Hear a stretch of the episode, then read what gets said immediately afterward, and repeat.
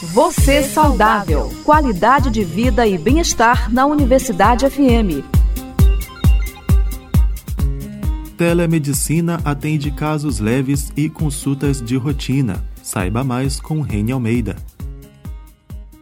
Câmera ligada daqui, câmera ligada daí e vários assuntos na ponta da língua. As videochamadas ficaram mais frequentes durante a pandemia, mas dessa vez não é qualquer conversa que vai começar. Trata-se da telemedicina, em que o médico atende o paciente por meio eletrônico. Desde abril deste ano, a prática passou a ser regulamentada no Brasil em caráter extraordinário devido às restrições de circulação de pessoas nas ruas. A especialista em saúde da Proteste, Bárbara Guerra, explica em que situações o atendimento médico pode ser feito virtualmente o paciente é suspeito ou confirmado de Covid-19, mas sem sinal de gravidade, o médico ou paciente está em isolamento, acompanhamento de rotina de doenças crônicas, motivos administrativos como renovação de receitas médicas ou atestado e etc. Serviço de aconselhamento psicológico ou qualquer outra situação em que seja pior ir a um hospital ou consultório, por exemplo, ao paciente idoso ou frágeis. O médico pode prescrever remédios ou emitir atestados com assinatura digital e deve preencher o prontuário eletrônico do paciente.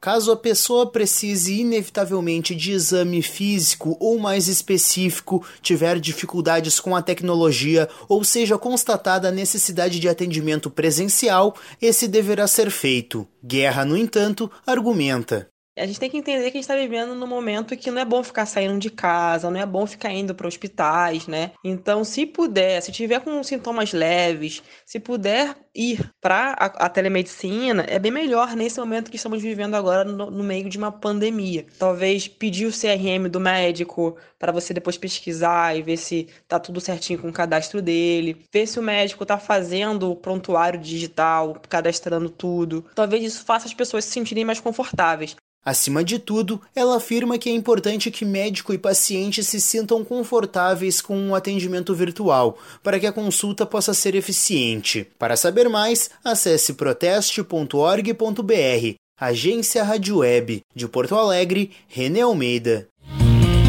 Dica saudável.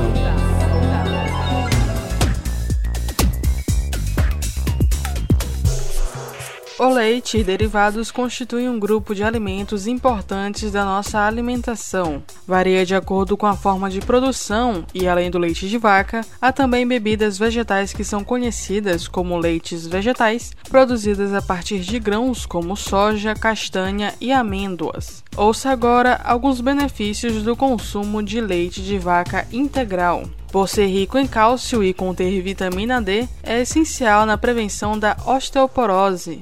É rico em proteínas, ajudando no crescimento dos músculos. Contém oligosacarídeos, nutrientes que são consumidos pelas bactérias benéficas do intestino, melhorando a flora intestinal. É rico em vitamina do complexo B, proporcionando o melhor funcionamento do sistema nervoso. E por fim, ajuda a controlar a pressão alta, pois é rico em aminoácidos com propriedades antihipertensivas. No mais, é cuidado e atenção. Com essas dicas saudáveis, aproveite bem o seu dia. Você saudável. Qualidade de vida e bem-estar na Universidade FM. Informações, curiosidades e dicas de saúde para o seu dia a dia. De segunda a sexta às sete da manhã, com reapresentação a uma da tarde. Você saudável. Uma produção do Núcleo de Jornalismo da 106,9.